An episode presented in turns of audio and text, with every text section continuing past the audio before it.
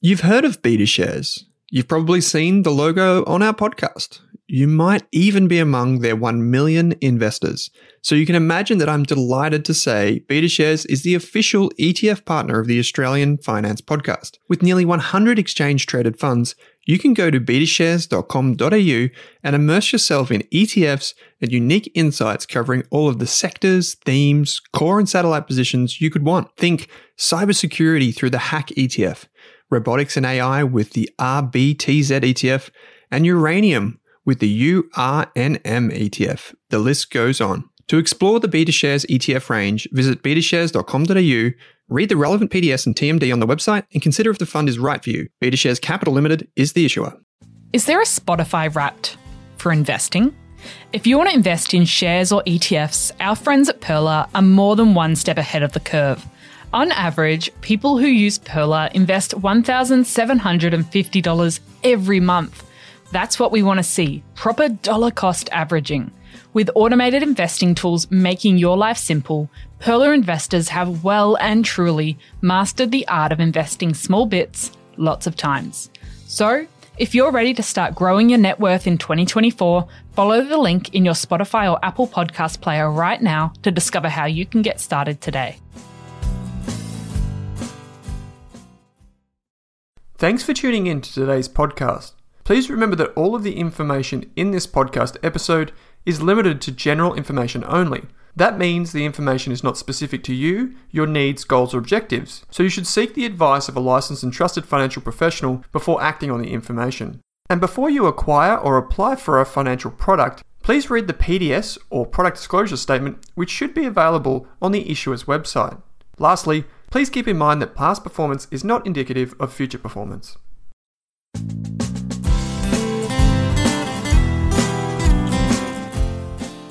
In this episode, I'm talking to Kyle Frost, an independent financial planner from Sydney's Central Coast. Kyle started a business called Millennial Independent Advice, so I think he is well placed to answer some of my tough questions, such as, how do you use the First Home Super Saver scheme if you're young and you want to get ahead?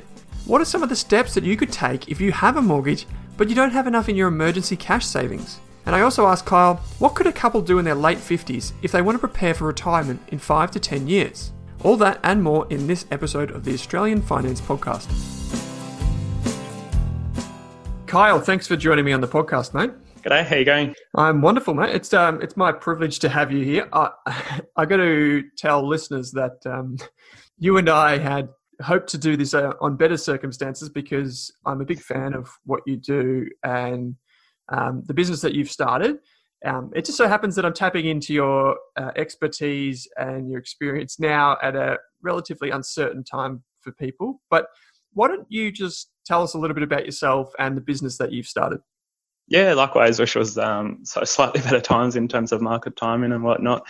Um, but yeah, in, in terms of my business, um, I guess I kicked off um, probably around January, February um, of last year in two thousand nineteen, and always worked in um, financial advice since coming out of uni in two thousand thirteen or so. And um, I guess always had a passion, I guess, probably come into the industry, I guess, when there was a lot of change in, in the industry and whatnot. Always, I, I guess, was quite passionate about, I guess, independence uh, with, with financial advice. So um, it got to the stage where I guess, uh, I guess I, um, I guess, wanted to, to, to do things more my way rather than the things the way it had been in the past. So I uh, decided to kick off and do it myself. I guess if there was no, I guess, ideal job that I guess could do what I wanted to do.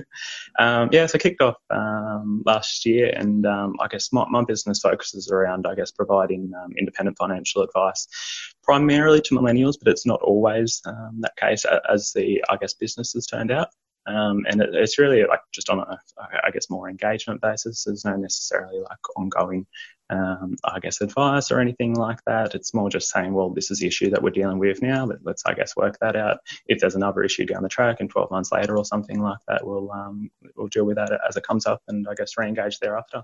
Yeah, great. So it's it's to summarize, independent.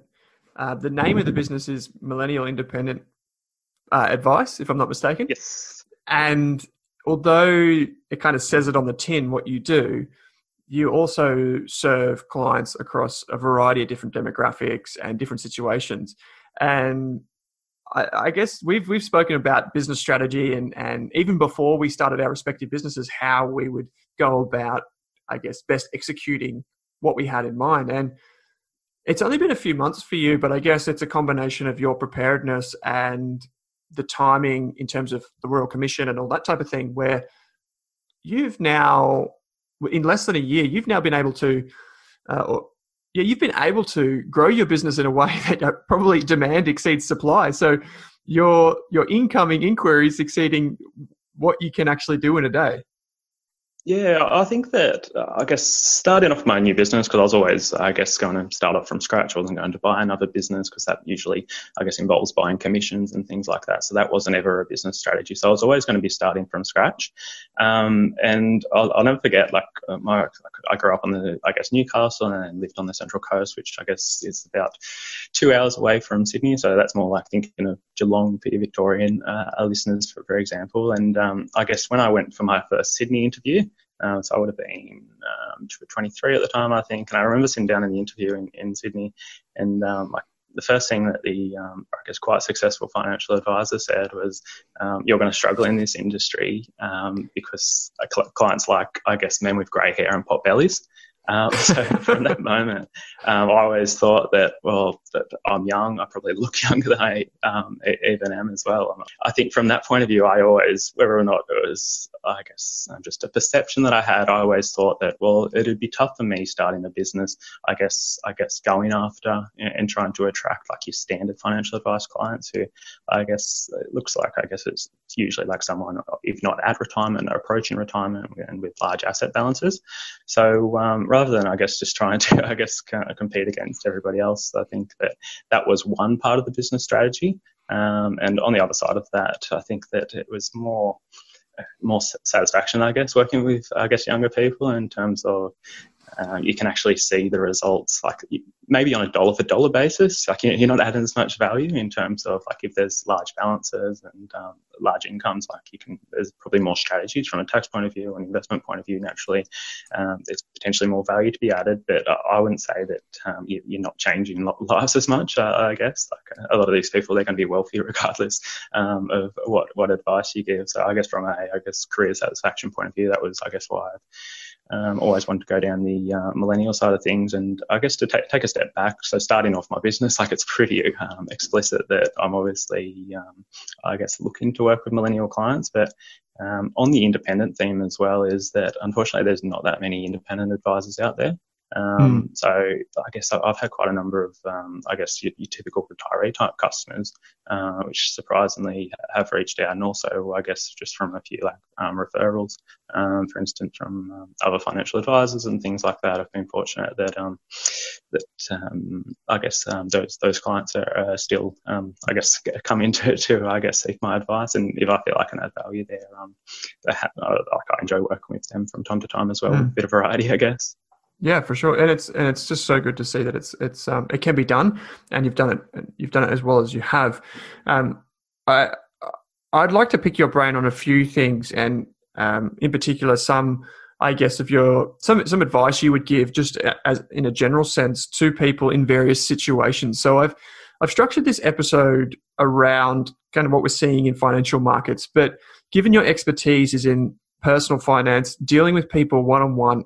Handling more complex cases, handling more complex, I guess, situations where people want to do things that are, I guess, obviously important to them, but, you know, not things that you can just get an answer to if you were to, I don't know, go to a website or something like that. But given the situation and the timing of us recording this, uh, being mid-March twenty twenty, The, the the elephant in the room is, you know, are we staring down the barrel of a financial collapse? Is there a market crash? You know, we, we probably can acknowledge that maybe it has crashed if you if you could label it as such already.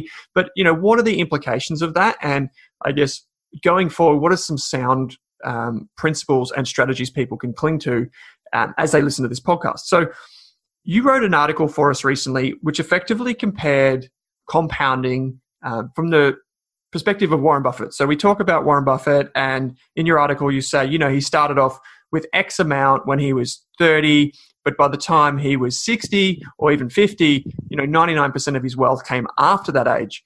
And it wasn't so much the decisions that he made after sixty, it was the decisions that he made long before sixty. And that is such, and as such, the power of compound interest is that the decisions we make today have a significant impact on us later in life. And what I thought was quite neat, that how you tied this together, is you can think of compounding working for us in the case of our finances, which we talk about a lot, but you spoke to it in the case of um, it having a harmful impact on us and us under, I guess, appreciating the consequences of the spread of coronavirus and um, how, I guess, the decisions that we make today influence us in ten, twenty, fifty or one hundred days from today. So um, I know this is a long-winded way to introduce some of the questions that I'm going to be asking you, but I just wanted to direct people to that. It's available on our website. I'll provide it in the show notes. So I thought, if you're comfortable, Kyle, maybe we could I could throw some hypothetical questions at you. Yep, absolutely. Yeah. Okay. So I've just structured these questions. I've just kind of come up with them um, out of thin air, but some of the, I guess, questions that people would want answered right now. So I'm going to give you a hypothetical situation, and here I go. Okay. So a question might be, hey guys, my partner and I are in our twenties and we're looking to buy a house. We have a high growth super strategy. Currently, we're looking at a home and saving two thousand dollars a month. Should we consider investing that money now to take advantage of the falling stock market, or should we keep saving?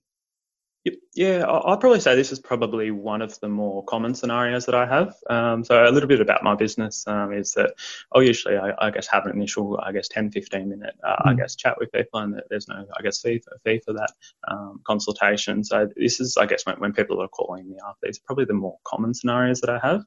Um, and I think probably, so over the last twelve months since I've been in business, probably the most common, I guess, question has been, Kyle, I have X thousand dollars, fifty, hundred thousand dollars, ten thousand, whatever it may be, um, in the bank, and I want to invest it. Can you help me invest? Um, then invariably, my next question is, well, like, what are your life plans? What, what's your plan with, I guess, property? Because that's usually the biggest driver mm. at some point for, I guess, most young people. Um, and invariably, it's usually like, well, this is actually my home deposit. I'm thinking maybe in three years' time, I might be at that point. Um, and I, I, it's been quite frustrating because, like, you can only get two percent in the bank account, and that's why they're coming to me, I guess. Um, and I can almost, like, I guess that they get deflated when I, I guess just talk about the long-term, um, I guess, cycles of the share market, and it's probably not for, for those like short-term kind of goal savings accounts. Um, and so I guess for a lot of the last year, um, that's probably looked like bad advice to a lot of those people that have um, spoken to me. And a lot of the time, like, they haven't really proceeded after that call because it's hard to, I guess, I guess I can understand that people don't want to pay, I guess, for advice, but just to keep it in their bank account, for instance. Um, so in that scenario, like it, I guess over the last couple of weeks, for instance, those people that I haven't spoken to in six, twelve months or so um, have come back to me, and I guess, I guess realised that, well, maybe in this scenario, um, Kyle, Kyle was right, and probably most of the time I would be wrong in that scenario, just because markets generally trend up. Um, but there's, I think, just protecting yourself from the downside. Um, is when you have a home deposit and you have to use it in three years' time. You don't want to be there in three years' time and the market's down twenty, twenty-odd percent like it is at the moment. Um, and that, that's obviously going to affect when you can, I guess, um, implement that life life goal, I guess. Yep. Um, so if that, back to the question, uh, I guess the, the normal question would be, like, I guess, when are you planning to go and buy a property?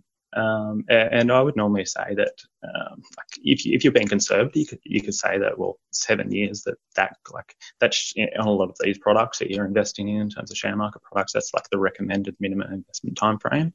Um, and so I guess if you're being conservative, you could say, well, if I need this money in the next seven years, like, like growth assets like the share market probably aren't for me. Some people might say five, and um, like that's a, a little bit risky, but it's, it's still quite conservative. And I think you can look back to the G F C um, when like the market market decline, for instance, um, I think it was about five and a half odd years. Like if you're invested in like a, a high growth portfolio, for instance, that if you invested ten thousand dollars, it was around five and a half years that you'd have your ten thousand dollars back. And so that's in, I guess, that's including all your dividends reinvested or distributions and whatnot. Mm. Um, so obviously that's an extreme scenario. Who knows if we're at that extreme scenario at the moment. Um, but I guess that's the, the basis uh, around, I guess, that long-term um, thinking. Mm-hmm. Um, so I guess with, with that in mind, like you, you could say, well, the, the market's down, so it's uh, there's not going to be that like based on, I guess, arithmetic, there's not going to be, because you've already missed out on a lot of those um, losses. Um, I guess by that, you could say that, well, I'm taking on less risk now, even though it's easier said than done than I would have been if I invested a month or so ago. Um, but I think that it's still, by doing that, you're trying to like kind of, that's an element of time in the market. Mm. Um, I, I, that probably wouldn't be something I'd recommend. The interesting thing that you, you mentioned, like the high growth super strategy, um, something that um, has concerned me for some time, and I think I did a blog post maybe a couple of few months or so ago on it, mm. is that there's a thing called the First Home Super Saver Scheme. Yep. Um, so I don't know if many of your listeners have, I guess, looked into it, but the government, I guess, has provided an incentive for people to save for their first home um, through their super, and so people can, I guess, contribute, I guess, up to fifteen thousand dollars a year um, into, I guess, your, your super, and there's tax benefits of doing so, and that's fifteen thousand dollars, so that's included in your your general concessional cap of twenty-five thousand dollars. So if you're a higher income earner, I think it's around the one hundred five thousand dollars mark, you can't do that fifteen thousand dollars um, oh, right. contribution just, just because of your standard, like, um, I guess, employer contributions come in, exceed ten thousand dollars, for instance. Um, so that, that's something to keep in mind. But, yeah, so that, that's been a pretty common um, strategy that um, like a, it's been quite a lot of interest on it online, um, and there, there's good reasons to do so. It's a pretty com- complex scheme, probably overcomplicates a simple matter mm. in terms of trying to save for your first home and giving people a leg up. But it usually there's about five thousand dollars of tax savings I generally find per person. So if you're thinking of about a couple, um, they can potentially save like sixty thousand dollars, and there might be a bit of a leg up in terms of five thousand dollars each. And like that's a rough figure. It depends on like your tax brackets and um, things like that. Um, but a lot of people have just put that into super. And mm. so most people's super is invested, if they haven't done anything about it, it's probably like in a balanced seventy thirty fund, or it might be, in a, I guess, in, in a life cycle fund that might be more, I guess, allocated if you're young to growth assets. And something that I've feared is that if a market happens like this, um, I guess you're going to take those funds out, and you can take them all out because I guess the withdrawal amount's not based on market movements. It's based on like, I guess, um, mm. a deemed rate effectively that the government gives. So you can take it all out. So it's happy days from a home deposit point of view. But if the market's down a lot like it is at the moment, you've effectively sold down your losses, and that's going to severely impact your, I guess, future retirement balance. So you're kind of stealing from yourself in a way. Yeah, so you're um, saying so you're saying if if if you put, say, you've got twenty thousand dollars extra in there, and then you use that for a deposit at the worst time, like now, you're effectively, you you don't have the ability to compound that money because you've sold at that at that time. Do you also incur tax as a result of that? Yeah, so on the way out, um, on the way out, you do get taxed on those, um, like the withdrawals. Um, so we don't. I'll, I'll try not to go down into the weeds too much, but the way it works is that you make a concessional contribution, so that's taxed at fifteen percent as opposed to your marginal tax rate at thirty-nine percent, for instance. And then when you take that out, it's taxed as well, but you get a tax offset of thirty percent on that. Um, so yeah. A lot of people forget about that tax on the way out. Um, and so you usually find is that on the way in, it gets taxed at fifteen percent, and then you can take eighty, like eighty-five percent of your original contribution out, and then it's taxed at the offset. So if you're on a thirty-nine percent marginal tax rate, so that means your income's between, say, ninety and one hundred thousand dollars, that's effectively taxed at nine percent. So that's seventy percent yeah, right. less the thirty percent offset. So it's not, um, like it's not taxed heavily on the way out, but it's definitely something to factor into the calculations. Um, on that, but I guess I think when I did the modelling, don't don't have it up in front of me, that I, I made the example, like I've modelled what happened in with Australian Super, for instance, at the G F C. If you're invested in the high growth option, so Australian Super is like one of the biggest funds in, in Australia. So I thought I'd just use that in terms of a real life example, in terms of everybody's familiar yeah, for sure. with that. And I think I did it with the scenario that if if you had nine thousand dollars in your Australian Super account before you did this scheme, just from like I guess your standard employer contributions. And then you did this scheme and took all your funds out. So you had nine thousand dollars in the high growth option, then you put thirty odd thousand dollars in. So you got forty odd thousand dollars in there. And then the market goes down, I think it was twenty odd percent, twenty-five percent or something like that in terms of the high growth option. You effectively, when you take out your thirty thousand dollars, you've effectively wiped out that nine thousand dollars that you initially had, just, just in terms of because you, because you've sold down when you, I guess, had it. So that I use that example just to because it get, can get murky because most people might have fifty thousand dollars in their super or something like that. Um, so it, it's, I guess, really murky in terms of, well, what's my home deposit and what's my, um, I guess, long-term super savings from an investment allocation point of view. Um, so in that example, like if you think about when, when you're twenty-five, thirty, whatever age you are, if you think about nine thousand dollars of, I guess, super, it doesn't sound like much at that point in time. But if you compound nine percent at eight percent mm. or whatever long-term return you want to put on that over time, um, that move like resulted in hundreds of thousands of dollars um, in difference. Uh, so, so the, yeah, sorry. So I was going to say, so what would be... So, if what would be the better, what would be the best outcome here? Like, what would you tell someone to do if they are considering using the first home super saver scheme, or would you not say to use that? There, there's two ways to um, do it. So, I, I think that if you're confident that you're around your timeline in terms of when you're going to be buying a home, in terms of you've got a couple of years and you're not going to be in a massive rush at that point in time because there's admin issues with taking those funds back out as well. So you normally think with property purchases that they normally happen pretty quickly in terms of if you, it's based on emotion, you see a house you like, and usually things happen quite quickly. Um, and with this scheme, if it's in the super fund, it, it might take a month or so um, to get it out because you have to get A T O approval and you have to go yep. to the fund. Those two institutions generally don't work that quickly. Um, so with that in mind, so if all of that makes sense, and it makes sense from a tax point of view, and you know it's going to be for your first home because it doesn't work for an investment property, for instance, um, like it, it can be a strategy that definitely is worthwhile. So if all of those boxes are ticked, um, I, I guess there, there's two ways that you can go about it. You can, I guess, reallocate your investment option within your super fund. So let's say that you're, um, I guess, invested in a balanced or high growth allocation that's appropriate for you for your long-term super savings. You can like put your thirty or fifteen thousand dollars a year and I guess work out the percentages and then effectively allocate that to a cash or fixed interest option. Um, because similar to my original point is that for your first home deposit, if you're going to be using it in the next three, five years or something like that, you're it's if you're doing it outside of super, you're probably going to invest it in cash or something conservative. But all of a sudden, when people use this scheme, because they're going to get the, I guess, government deemed rate, they don't invest within super as they would outside of super. And I think that's where the danger lies. And unfortunately, it it has in this scenario, which I, I wouldn't have predicted that it would happen this quickly. Um, but uh, I think if people are buying in the next six months, for instance, they could be severely affected by this. Yeah. Um, so that's one way to go about it, is to just be conscious of it and reallocate within your super. Um, the percentages. Another way to go about it, um, which I actually could, could prefer, but you've just got to find um, the right super funds, like so you're not avoid, so you're not getting those fixed fees that, that work out to be a big percentage of smaller balances, um, is to set up a one hundred percent separate super fund. Oh yeah. Um, so so by doing that, you can have one hundred percent separate super fund, and you know, well, this is. this is my home deposit, like, and there's no other funds here, this is it kind of thing. Um, and you can just allocate one hundred percent of that to cash or fixed interest, for instance. Um, and it's just a lot cleaner uh, from that regard. Um, and yeah, I would just stress um, around that there are like um, funds, and there's a couple of industry funds, for instance, that they only charge percentage-based fees.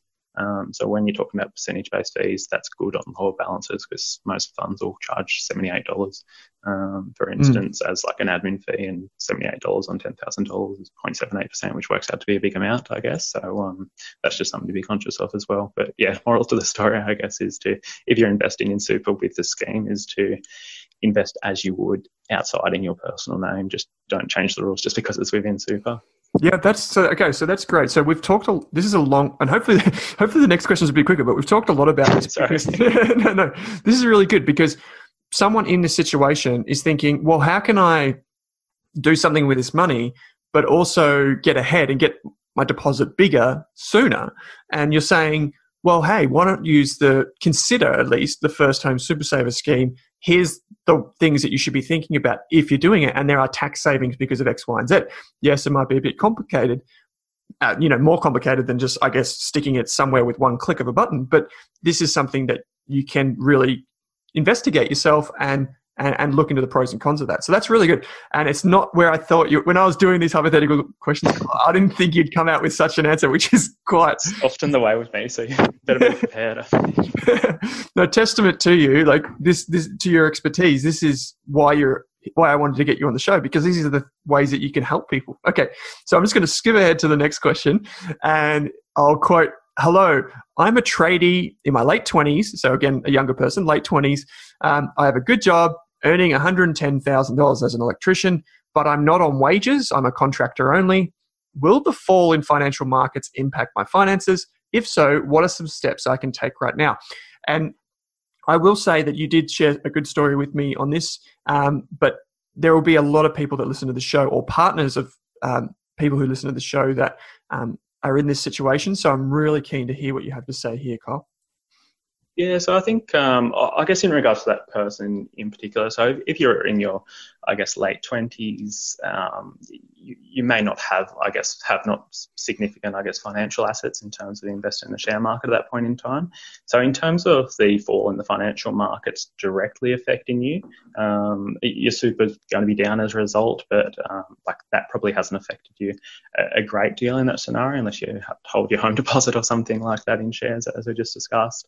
Um, So I'd probably say, like, obviously the fall in financial markets, that's telling us something about the direction of the economy, um, you'd imagine. Um, so I think that with all the, uh, I guess, talk in the media and whatnot of coronavirus and potential um, economic impacts of that, um, I, I think that would be the, the thing to be concerned about. Um, so I think there's, um, I guess, in the government stimulus package the other day, like support for apprentices and things like that. So the government is around, I guess, if there's trades in particular, Um, or, or I guess conscious around that, just to I guess sort of support um, stimulus around that. Um, so I think that the more I guess concerning thing would, would be I guess the, the economic side of things. Um, mm. so, so you touched on it um, probably. Uh, whether or not it's the reason why I got into financial advice, I, I'm not sure if it was subconscious or conscious or not, but um, probably when I was um, younger, so when I was fourteen to sixteen, I think it was, um, my um, dad, oh, I guess, um, I guess growing up in Newcastle, they had done um, quite quite well, and um, probably had been over leveraged um, coming up to the G F C, and was in a particularly, um, I guess, uh, yeah, I guess industry to be impacted from that. So since the G F C hit, like, income significantly dropped, and obviously the debts and all that continue.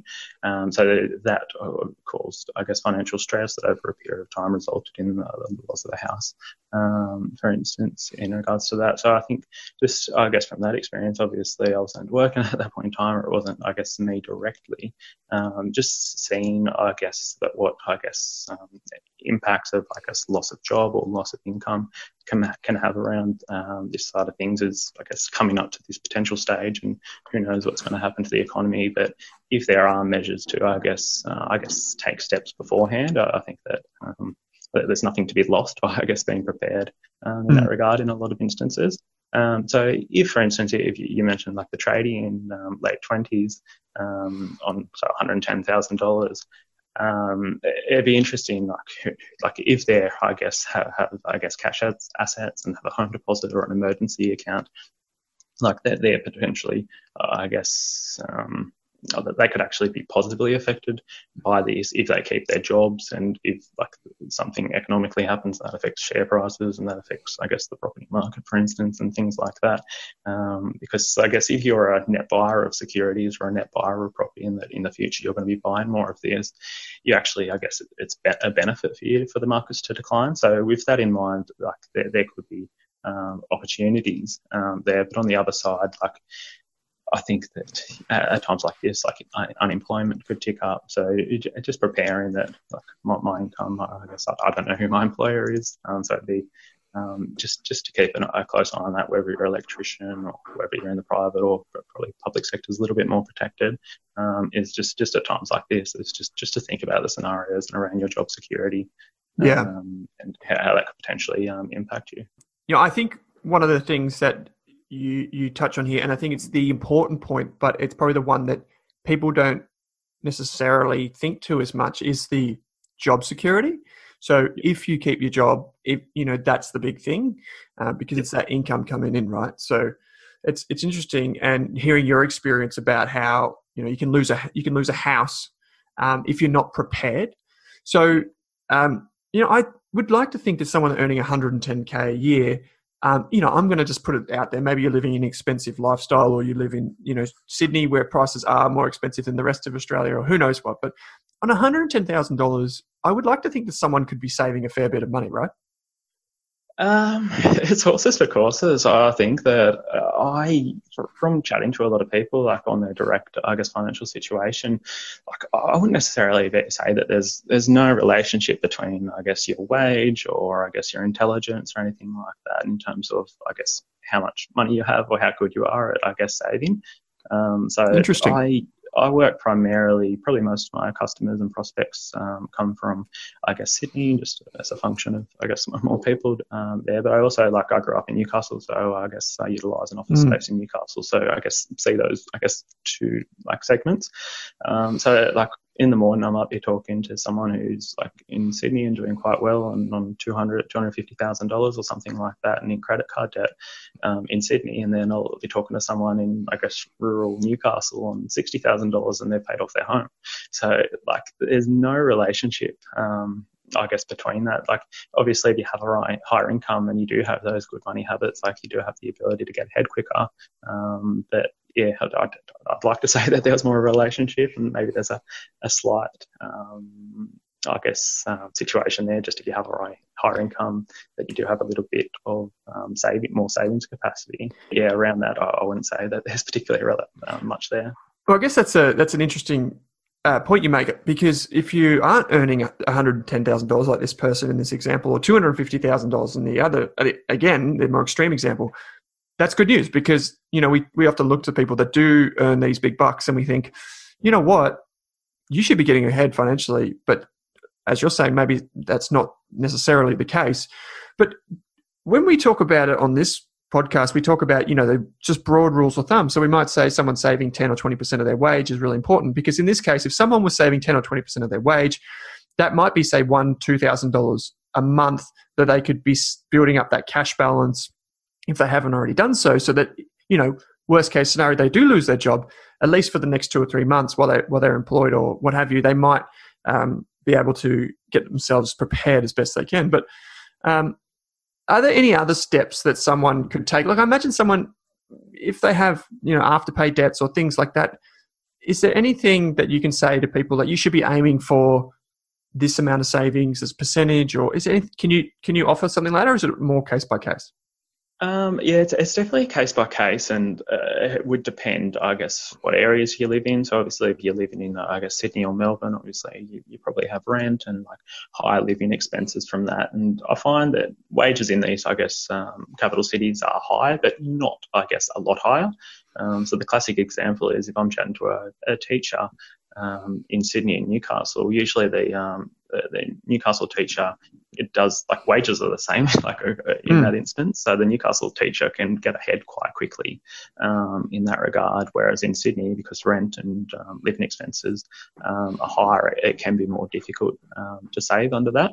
Um, so that, that's why there's not as much disparity between wages as there are. Um, sorry, there's not much yet, not much disparity between wages, but there can be in living expenses. Um, so it'd be hard to put a blanket on it around that. Um, but mm. yeah, in terms of percentages, um, I, I tend not to. Um, I, I think they can be dangerous to throw out, like, general percentages, because it comes back to, um, I, I guess, people's situation. And probably the, the classic one is obviously the Barefoot Investor. Some of the best advice he gives is around um, cash flow. So it's quite common for people to, um, I guess, call me up and be really frustrated with their situation and saying, well, I'm missing these percentages in terms of um, what I'm spending on fire extinguisher and things like that. And I think that, like, they're, they're great percentages to, uh, I guess, start with. Um, but it can be dangerous, so I guess, looking at your um, situation, comparing it to that, just because there's so many other variables. So mm. if you, you mentioned that if, if you're a, a tradie in, in, like, late twenties, like, you should have a high percentages just because you don't have those family expenses and, and things like that. Um, normally, if you're a couple, like, there's, because you, if you're a couple, you're sharing gener- generally rent, for for instance. So you can, if you're a couple, you're sharing probably the biggest expense in terms of house, and you can't cut in that in half. Mm. Um, so you can, if you have too high income earning in a couple, they're reducing their living um, living expenses in terms of home, household expenses, in terms of housing. Uh, so there's more capacity there. Um, so yeah, I think it's dangerous putting a percentage yeah. um, in that regard, just because there's so many different um, elements there. Yeah, right. That's fair enough. Um, okay, so I'm going to jump to the next question, um, or the next scenario, which is, and I'll quote, I have four hundred thousand dollars on my mortgage, and two teenage kids at home. I'm about two months ahead of my repayments via our mortgage redraw, and I have just three thousand dollars of cash set aside, so emergency cash, we could say. I have one thousand dollars outstanding on my buy now, pay later apps. I think my job is secure. Should I start investing, or should I build my cash balance and pay off my debt? So effectively, we've got someone with a mortgage, they've got responsibilities with their kids, they're a bit ahead on the mortgage repayments, a little bit of cash, but also a little bit of, uh, you could say, debt. Yeah, because I think probably um, with this scenario is that, just thinking about the previous scenario, if they're not a homeowner, uh, for instance, there's usually, if you don't have a mortgage and you, you don't have that um, equity, you're, you're probably not as exposed um, mm. than if you have debt to, I guess, if there's a fall in unemployment, that would normally, you'd imagine, flow into an increase in delinquencies, and that's only going to put downward pressure on the housing market. And that's when you kind of see these, I guess, really bad situations like like you saw more of in the G F C, for instance. Um, so in, in this scenario, um, I guess just thinking it through, um, like I'd say it'd be more, there'd be more a need to be, I guess, more conscious, um, be more risk averse in, in this strategy and just really think ahead, uh, just because you've got more on the table to lose. Mm. Um, so I, I think with that, like if you're only, I guess, a couple of months ahead on your repayments via a mortgage redraw um, and have cash set aside, like I'd probably think that you'd really want more of an emergency buffer there um, should yeah. something happen. Yeah, any parent Sorry. could say that three thousand dollars with two kids is probably not going to last very long, right? Particularly if they're yeah. at home for a while. And I think like the the easy thing, if you're young and you're single, and you can quite easily, it's, it's easier to make sacrifices and you can live quite cheaply if you're forced to. Um, mm. Whereas if you have a family, your options are just taken away from you in terms of there's, there's, I guess, more expenses, there's more food expenses, there's more, I guess, school expenses potentially. And um, yeah, it just, I guess, the ongoing things like that, that it's harder to, I guess, pull back your expenses in, in that without, I guess, um, affecting your situation. Um, yeah, so I, I think in this situation, it, it depends as well, like how much um, equity would be in the property. Um, I mm. guess rather than just being two months ahead of the um, current mortgage. Um, but yeah, I'd be thinking that like in terms of the cash set aside um, and the buy now, pay laters, I think the buy now, late pay laters would be a tricky one. Like it, ideally you'd, you'd want to clear them, but if, if you're in a dire situation, that's probably not as, I guess, crucial as paying the mortgage um, mm. in that scenario, um, like in the short term, obviously. Um, yeah. So I think it'd be... Um, Like it'd just be really about, well, thinking about, well, how secure is my employment? If I was to become unemployed, like would I have to take a pay cut to try and get back into the workforce? Um, I, I'd probably think, um, I guess, should I start investing? I wouldn't think that that would be on the table at, at this point in time, just because if, you, if you're doing that, you're obviously, I guess, taking away from your, um, I guess, um, cash to be able to withstand like an emergency savings account, for instance. Mm. Um, so I think like in this instance, another strategy could be whilst times are, I guess, still good um, economically and uh, like the property market hasn't been affected and you're, you're still in a job and have serviceability and whatnot, it could be worth chatting to your bank or chatting to your broker and just seeing if there are any options out there, I guess, to refinance and, I guess, take more um, out of the, uh, I guess, equity of the house and keep it in the offset account. Um, so by keeping it in the offset account, you're not going to be paying any more interest, for instance.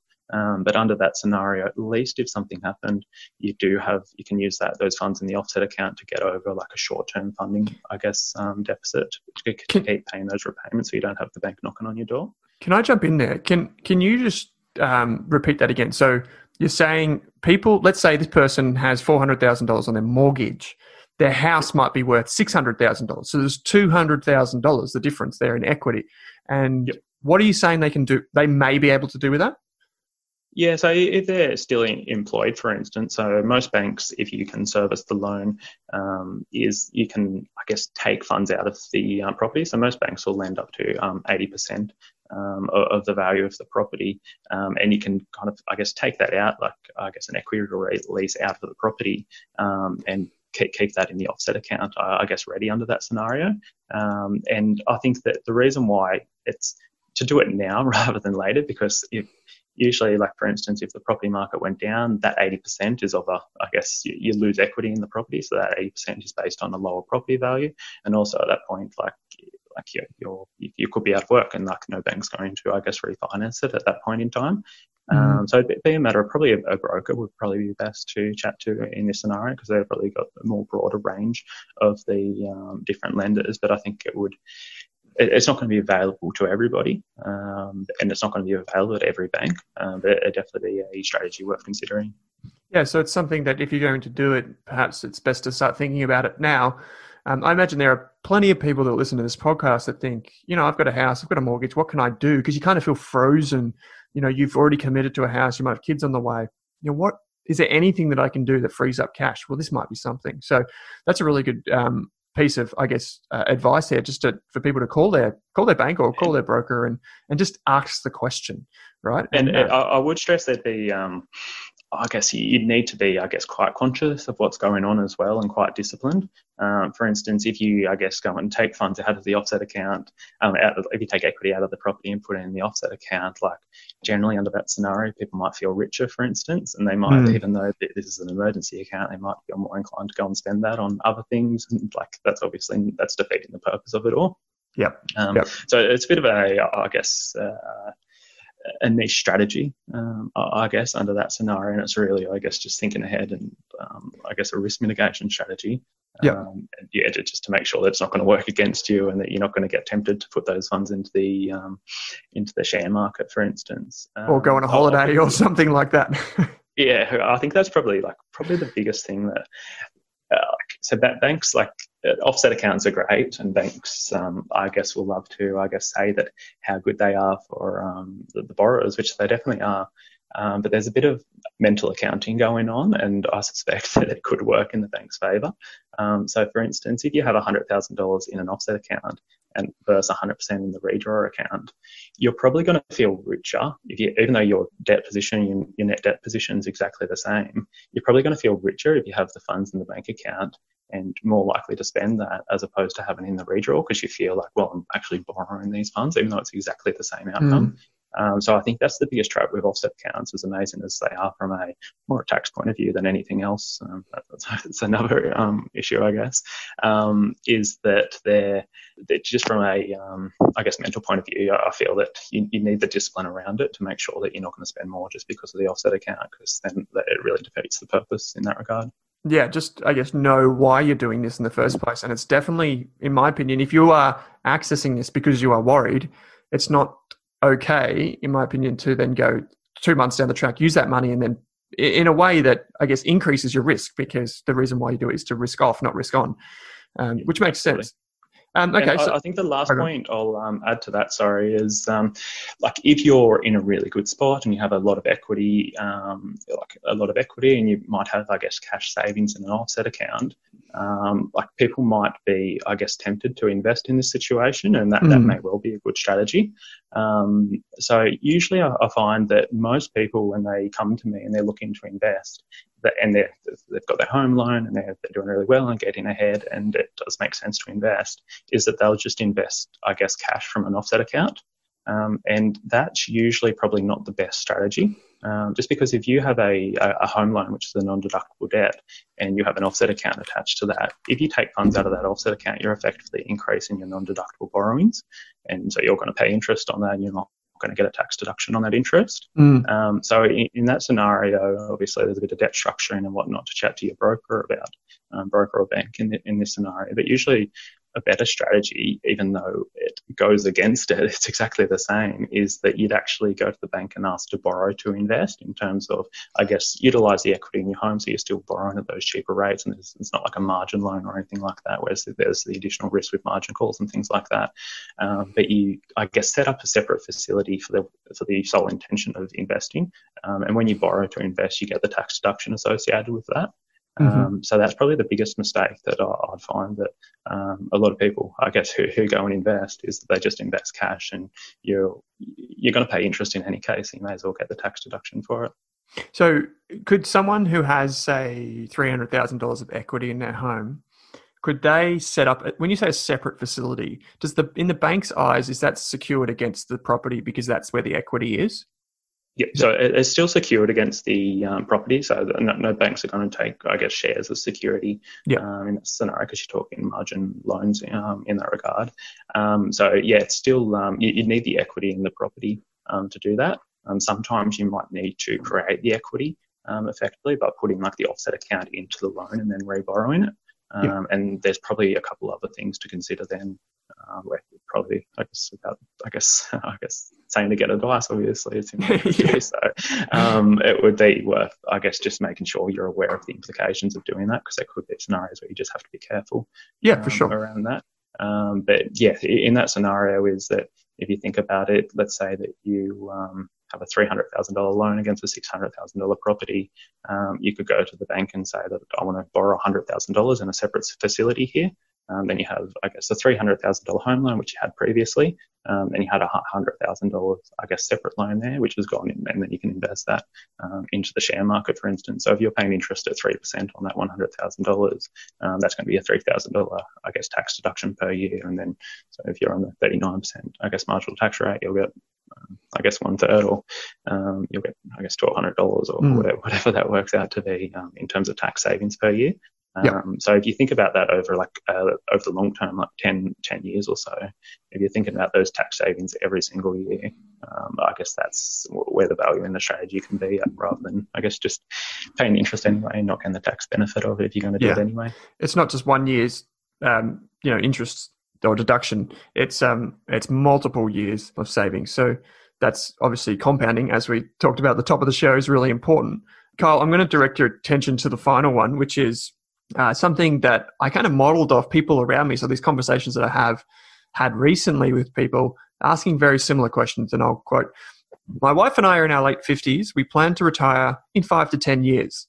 Our super account is showing a loss of three hundred thousand dollars over the past six weeks combined. Should we move from high growth to mostly cash? We have one hundred thousand dollars outside of super in, you know, emergency cash, and we're virtually debt free. Meaning we have enough cash to last us about one point five years, even if we lost our job." So we've got an older couple here. Um, they're they're in a, a, a growthier strategy, but they've they said that they're down three hundred thousand dollars. They've got a good base beneath them because they're preparing for retirement in five to ten years. What would would you say? You know, maybe it's time to take some risk off the table. Um, and what what advice would you have for someone like in this situation? Yeah, so I think uh, when you're around this um, period, and I think it's probably not as appreciated as it should be, is that when you're, I guess, coming up to retirement and in the earlier years of retirement, I guess your actual, I guess, retirement outcomes are severely impacted more so than ever by the investment mm. returns around that period, um, just because generally you're going to have the higher balance around that. So you're, I guess, more likely to be affected by that. So for instance, I guess you can relate it back. If you have thirty thousand dollars in super and you have that investment horizon now, like that's not really going to, I guess, affect you um, too much over the long term, as opposed to um, naturally like bigger balances. So usually I guess there'd be the like that's something just to be really conscious of, that it's probably more important to think about your investment strategy when you get these bigger balances rather than when you have a lower balance. Um, so I guess if you're already um, already like well, you're already in high growth, which I would question um, coming up to retirement, if that was the uh, like five to ten years to retirement, if that was the appropriate investment option. But if you've already done that, um, in terms of you've already got those falls, it probably wouldn't be um, the, well, without giving advice, I guess probably wouldn't be the best strategy to, to go mm. to cash. Um, I think probably, and it's, it's quite tempting to do so, and you can have all the best investment um, fundamentals and investment rules, like when you when the markets are good in terms of your strategy, um, in terms of I guess uh, I guess being a long-term investor, that's I guess very easy to say. But when I guess markets are at points like they are now, it's um, easier said than done to do what you originally were going to do. Um, so I, I think probably. A, a, I like I started in the industry in two thousand thirteen, so I obviously I was in, in school and uni when the G F C happened.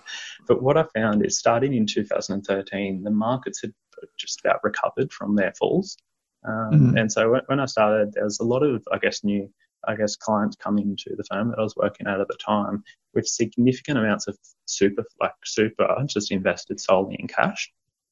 Um, yeah, right. And so what happened is that.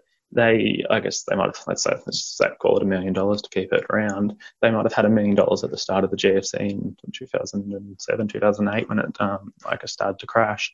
Um, and it went down to, let's say, probably if they were in a high growth um, fund, maybe like six, five hundred, six hundred thousand dollars, and they held on for as long as they can. But it just gets to the point where you, I guess, think, well, this is going to go to two hundred thousand dollars, and that's when the fear and um, obviously people get tempted to change their allocation at that point in time.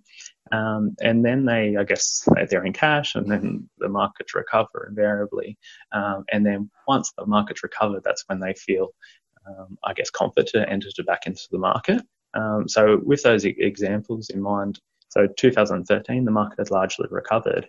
Um, people are coming to me and they've pretty much missed all of those, I guess, rises back up, and now they're investing. Um, so that turned out to still be a better strategy than not, because from two thousand thirteen till pretty much now, um, the, the bull market um, continued after that.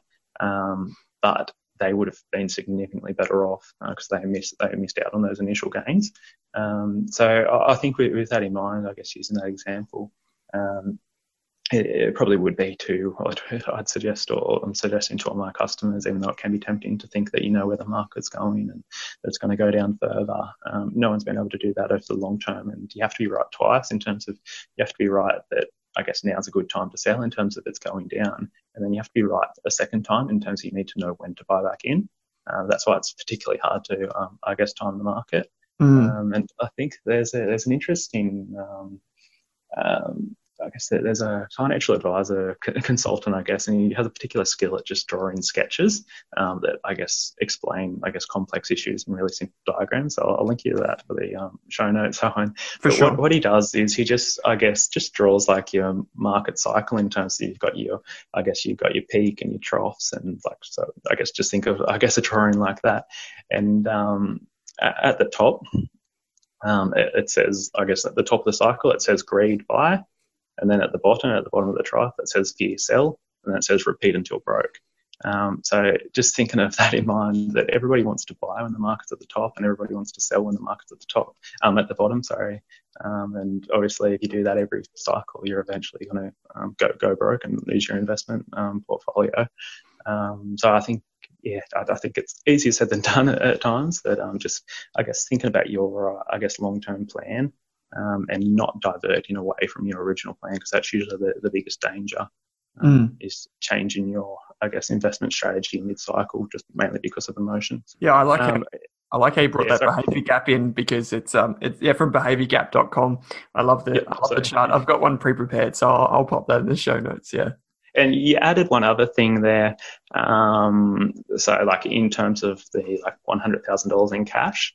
Um, so I guess you, like some people would be tempted to, um, I guess, put that into the market, for instance, and maybe contribute it to super, um, and I guess buy at low prices. Um, yeah, I think that that'd be a case by case. Um, it'd be interesting. Like you'd obviously have to factor in, like thinking back to that previous question, like your emergency savings and things like that. Um, mm. But um, yeah, that, that would be something to um, keep in mind. Whether if you do have investment capability and you have the, I guess, emotional, um, I guess, stomach to put that into the market, um, that that could be a strategy. And probably one thing that I'm doing, I guess, with a lot of um, customers at, at the moment is that I think probably dollar cost averaging um, is, is really valuable at these points in time. Um, so if they weren't already, uh, like in terms of obviously before this, um, I think they are particularly now from an emotional point of view. Um, so like for instance, uh, I was meeting a customer literally on that day, I guess when the market, what, two or three weeks ago, when I think it lost three percent or whatever it was when the coronavirus started to impact markets. Um, so we were in a meeting in the morning, we were talking about all of like market cycles, long-term investing, dollar cost averaging and whatnot. And then I guess I got out of the meeting, I just saw the market outcomes and things like that. And then, it, I, and then I guess chatting to that, that customer after that, she was a lot less keen naturally to go and buy into the share market, and the market had gone, like it was a few days later and the market had gone down further by that point than she was previously. And if you think of scenarios like that, now's, if you look at the arithmetic behind it, now's a better time to invest than it was a month or so ago when she was very, yeah. very, I guess, keen to invest. And even though we were going to implement a dollar cost averaging strategy, um, and we still are in all likelihood, um, like she's a lot more, I guess, cautious now. And naturally, she, she's like, well, like let's just put it on hold for the moment and let's just see what the markets do. Um, but I, I think trying to take away as many decisions in terms of allowing your emotions to drive your decision as much as possible. I think there's a huge amount of value in that. Um, so if you set up a system in terms of, you know, who knows what the time frame is, but if you say that I have, let's say, call it one hundred twenty thousand dollars to keep it round, and say that I'm going to put all of this into the market over the next twelve months, I'm going to put ten thousand dollars in every single month over the next twelve months, and just, I guess, averaging out that cost base over that time, like that's a way to take the decisions out of your hand and not to get to, I guess, um, I guess, I guess change the strategy based on where the market is at that point in time, because it's very tempting to do so. Mm. Um, and obviously you've got to factor in like brokerage and transaction costs and things like that. Um, but yeah, there's a lot of value in terms of, I guess, just trying to take as many um, decisions away from yourself as possible. And along that same line is that if you have a strategy, like there could be value in, um, well, I'd say there would be value for a lot of people to, I guess, document that investment strategy. And even if like you can write it down, or potentially even like record a video for yourself to revert back to and say, well, this is my strategy, this is why I'm doing it, I'm a long-term investor, like over the long term market capitalism works, and markets um, are going to reward me for the risk that I'm taking on. And just to revert back to that at times of distress, you can say, well, maybe I will just put the, put the investment back in the drawer. Or I was talking to a customer the other day, and I said, "There's just just go and palm your keyboard three times and lock yourself out of your brokerage." Don't, don't do that necessarily, but along those lines, just try and take as many of the emotions away from it as possible. You'll probably have um, better outcomes. And yeah, probably one last point. So I'm talking a lot, obviously. Um, I'd say that if everybody invested like they invest their super, I think they'd be a lot better off. Um, maybe not at times like this, people are still tempted to, I guess, change their allocation. Mm. But I find that a lot of people, particularly the young people, uh, you don't really think of super um, very often. You don't, I guess, think of making changes to it and things like that. And sometimes that's to their detriment. But I'd say that that's, I guess, to the benefit of a lot of people, because they don't, they don't make changes to it. Um, so I think if everybody, I guess, invested their, in their personal names as they did in super, um, I think they'd probably have better investment outcomes and probably a more pleasant investment experience as well. Mm. It's interesting, right? Like, um, I, I found when we did studies in the past of really good investors, what we found is that the best investors make fewer decisions. And I don't think that's any coincidence. I think it's because they make, they tend to make better decisions the more they think about it. And I, yeah.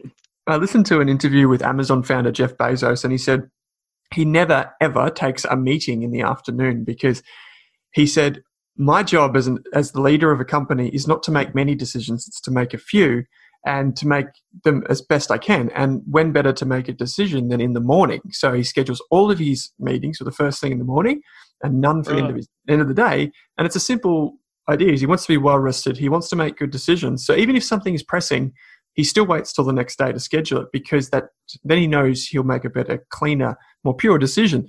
And I think if people think about their investing not so much as making many little decisions, but many, I mean, one or two major decisions, like committing to investing for a very long period of time, as you say. I mean, a video, a video log of your investing strategy is a new one. I haven't heard of anyone doing that, nor palming, nor telling a client to palm the keyboard if, if that's if that's what's best. But sometimes I haven't done it. I didn't put it in a statement of advice. I don't worry about that. But uh, you're right. You know, sometimes having friction between you and the trigger is an important thing. Like, don't shoot first, ask questions later. Ask the questions now, so you set yourself on the long-term journey to wealth creation, because you're going to come across these periods where things aren't as clear-cut, and those types of knee-jerk reactions are actually working against you. Kyle, I'm conscious yeah. sorry I'm conscious yeah, sorry. that this has gone on for a long time, so I want to um, before I let you go, I want to ask you if you have um, if you could, you don't have to have three, but maybe you've got three simple steps that anyone could take uh, right now during, you know, this time of uncertainty, to just take stock of, of where they're at and maybe put some steps into into place to put them on a good footing. Yeah, so uh, would you be thinking, I guess, echoing some of my points, like from an investment point of view, or yeah. from, yeah. a, I guess, risk mitigation work point of view? Or I think one of the good ones that you come up with, like, for example, is your behaviour trick. You know, maybe now's not the time to be looking at your uh, your brokerage account, right? Yeah, one hundred percent. I think that's probably the danger um, like in terms of like the information flow is probably, I guess, quicker than it ever has been.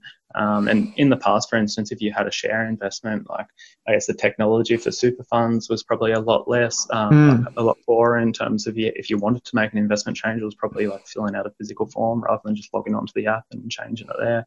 And similar with, I guess, brokerage accounts, maybe like you might have had, had it through a financial advisor or a stockbroker back in the day. And just like, I guess there's that, uh, I guess, resistance, and there's that extra step to, I guess, call them up and um, I guess get the advisor to implement that. Whereas a lot of people now, um, I guess, like, I'm a massive fan of, uh, I guess, E T Fs and holding, um, I guess, investments that way.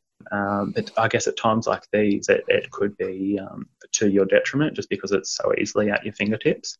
Um, so it's just a matter of, I guess, being conscious of, um, I guess, your behaviour shortfalls that we always, like, pretty much everybody has at times like these, I'd say, um, and just trying to put, I guess, steps in place um, to try and do that. And whether or not it's, I guess, finding an investment buddy or, I guess, chatting to your partner or something like that, and just being really open and, like, before you just mm. say to yourself, well, if I'm going to make a investment decision, let's let's. I know that my mate that he invests in the shares, let's, I guess, team up and, like, if we're going to do anything, just say that, call each other up and say that, just talk each other down. Um, I think in terms of revert back to our strategies and things like that. So I think it's at these times it's more an emotional game than actually um, choosing the best investments and things like that. Um, and yeah, I think that just being aware and putting strategy in place um, mm. would be around that. And I think at times like these, like as I say, like I'm a big um, fan of um, E T Fs, and like obviously mainly, I guess, cheap fees. That's the, the thing that I'm the biggest fan of, I'd say, which is a function of um, E T Fs um, and index, index funds. But I think that at times like these, there could be like actually emotional benefits of some active funds. Um, and the, the reason why I say that is that if you're looking at like Vanguard Australian shares or V A S or look at the code, like it doesn't mean a lot to a lot of people, and you know that, oh, I hold five hundred, I hold two hundred companies or three hundred companies in the form of V A S, um, and it doesn't really mean anything. Whereas if you look at like active managers, for instance, is that they usually like they can I guess show you their portfolio, and they probably have like stories, and you can say, well, they, they own this really good company. Um, so in terms of that, it can be tempting at times to just think of the share market as just a number on a board. Um, and when you look at index funds, that's probably, I guess, that that kind of encourages that way of thinking.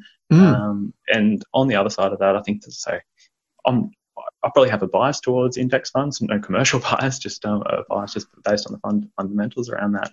But I do more, Uh, certainly at times like this, I acknowledge the benefits potentially of active funds in terms of if you know that, well, my active fund holds twenty of these, I guess, amazing companies, um, I'm probably I'm, I might feel more secure about that because I can relate to, well, if Microsoft isn't around or Apple's not around or Commonwealth Bank's not around, like the world's going to be a bad place. Like, I, like that's going to be a different world to what we live in now. So, like, Mm. like just relating it back to that, and that'd be another thing, like, because you can still do that if you're invested in index funds, and but you're still exposed to these companies um, in one way or another, um, and would just be too, if you're going to make a trade, well, look at the actual companies that you're most exposed to, um, and I think so if you're in the form of V A S, like, so your biggest holding effectively is Commonwealth Bank. If you're looking at like an international E T F, like your biggest holding is going to be Apple and Microsoft and Amazon, all these companies.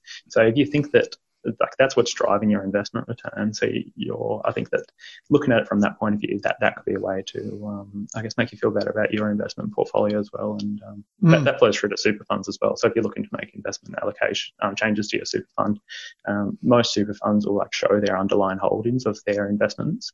Um, so it's just about digging around on their um, websites, and they'll actually tell you that these are our biggest shareholdings, and that could be a way to make you feel better that um, I'm, I'm not just buying a bit of paper that's moving around on a board, that I'm buying a company, and if, if they're going to keep going down, then at one point or another people are going to want to buy these companies at these cheaper prices. So it kind of puts a um, resistance on it. Yeah, I think you, you hit it. You've given some great um, tidbits there. If I was think, thinking about that, you've got, just to clarify, when you're talking about active funds, you're talking about fund managers who make decisions over which stocks to include or not, as opposed to an E T F or an index fund, which uh, kind of buys the entire market or parts of the market according to a set of rules. I guess the, the key message there is just know what you own and why you own it. And I got asked yesterday, you know, oh, who invests super?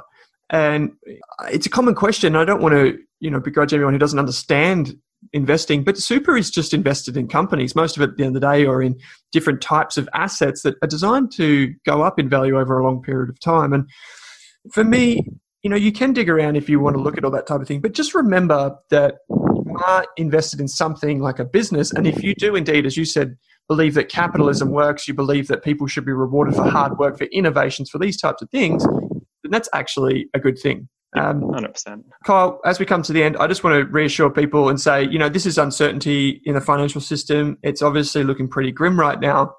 There, you know, there will be some tough times ahead, as there has always been. You know, it's inevitable that we have market crashes and corrections. And I got told this morning that uncertainty is the only certainty when the market crashes. So, yep. you know, that's, I guess, what we're seeing now is a lot of this uncertainty come to the fore. So, you know, maybe we just have to be more comfortable with being uncertain if there is such a possibility. But, um, you know, we want to remind people, you and I have talked today about a lot of these financial situations, but perhaps, you know, it's more important, and it is indeed more important for people to be thinking more so about making sure you're safe during this uncertain time, keeping yourself, um, you know, distanced if you need to be, and just keeping up to date with all of the latest guidance on Um, the coronavirus outbreak. So we'll provide some show notes on that. Um, Kyle, I understand, and correct me if I'm wrong here, that you do a little bit of work from home, right? Yeah, pr- primarily. So um, yeah, I think more and more, um, probably working more and more from home in terms of like doing meetings after hours and stuff. That usually suits more for my customers, and that's probably um, yeah. So I guess going from I guess being an employee at an office for a number of years to mm. working from home uh, definitely was a challenge. Um, moving so, from it, and you I guess got to find hacks around that to make it work for you from a productivity point of view. Yeah, so I was going to end on a lighter note, because I know a lot of people, uh, particularly those who work in white collar jobs or can work on their computer remotely, chances are over the next few weeks, a lot of these people will be asked to work from home, and perhaps many of them haven't worked from home before. So, what, if any, tips can you share with working from home? How do you stay productive at home? Oh, I'd probably say for me personally, uh, it'd come back to sleep. Um, so I'm, I'm probably, I can get obsessed with a lot of things, and it can be tempting to keep researching things and keep, I guess, working on my business and working for customers and whatnot. So I think that uh, it gets to a point that I guess you can be tempted, and you can say that I'm only working like I guess the, the the less I sleep, the more work I can get done, and having that kind of mindset. Um, but it gets to the point where you just lose productivity um, altogether. So I think that the, the benefit of working in an office and having a job where you start at eight thirty or nine o'clock is that obviously you've got that forced, um, I guess, start day and the accountability around that. Um, and also you've got the end clock off. So you've got like that, I guess, end time. Um, mm. So I think it's really around, I guess, just having a, a routine around that um, in general, but especially um, sleep and making sure that, um, I guess, you're not working past a certain time. And um, I guess figuring out what's working for you. But um, yeah, I think making sure that you're still getting those um, seven, eight hours of sleep. And mm-hmm. yeah, a couple other things probably, um, I guess, separation of workspace. And I find for me getting ready as well. Yep. Uh, I find that it's I'm probably more productive. I get ready, I put shoes on, and like just I guess walk down the hallway. It still seems weird, but just just little things like that. And it's horses for courses, obviously, finding out what works for you. But definitely sure. around the routine and separation. And I think that um, like you and I are in similar boats to this. So yeah, keen to hear your. I think we've spoken about it before as well. Um, keen to hear your thoughts as well. I, I agree with you. You know, it's keep your routine. If you're going from working in an office, you would normally get up in the morning. You would, first of all, hopefully get changed into some clothes. So perhaps maybe don't make it your trackies or your or your P Js. Actually get into something that is, you know, jeans or something that requires effort to get into, because that forms part of this separation between work and home life. But when there's no physical separation, you have to find a mental separation between the two. So clocking on and off, you know, you start at a certain time. Maybe you go for a walk in the morning, and then you, you come back home and you settle in at eight thirty, nine o'clock like you normally would. And at the end of the day, maybe you do the same thing. You go for a walk, or you go to the gym, or you have some sort of separation, or you go for a run or something. And the final one is, if you've got kids and a partner, just because you're at home for the next few weeks potentially, that doesn't mean that you, you're home to have fun. If you are working and you've got the computer there, you should find a separate space, and you should let them know that, hey, I'm working during the day, so please respect that I, I actually have to focus on this. And I think, all in all, the next few weeks, maybe months, um, that'll be a good way for people to go about it. But uh, one hundred percent agree. Kyle, um, once again, mate, thank you for joining me on today's uh, episode and no, to learn thanks, more. no, no, no, mate. It's my pleasure. And I think our listeners are going to take away a lot from this, especially those that I, I'm thinking have um, a home. They've, they, you know, they've got a mortgage, how they can uh, manage that and, and just, just insights on tax and all the rest of it. So if people want to find out more about you, where can they, where can they do that? Um, so have my um, probably the easiest place would be uh, my website. So the business is called Millennial Independent Advice, but that's pretty wordy and people always misspell millennial, I generally find. So the, my website is m i advice dot com dot a u. So you can pick up my advice at an i dot com dot a u. That's probably the easiest way. And particularly if you're probably going to, I guess, make any sales, uh, please get in touch with me or any, any person, uh, I guess. Yeah, to talk people back off the plank of moving to cash, perhaps. Yeah, absolutely. Well, Kyle, once again, mate, thanks for reaching out and um, for coming on the show. I appreciate your time. Awesome. Thanks so much, Alan.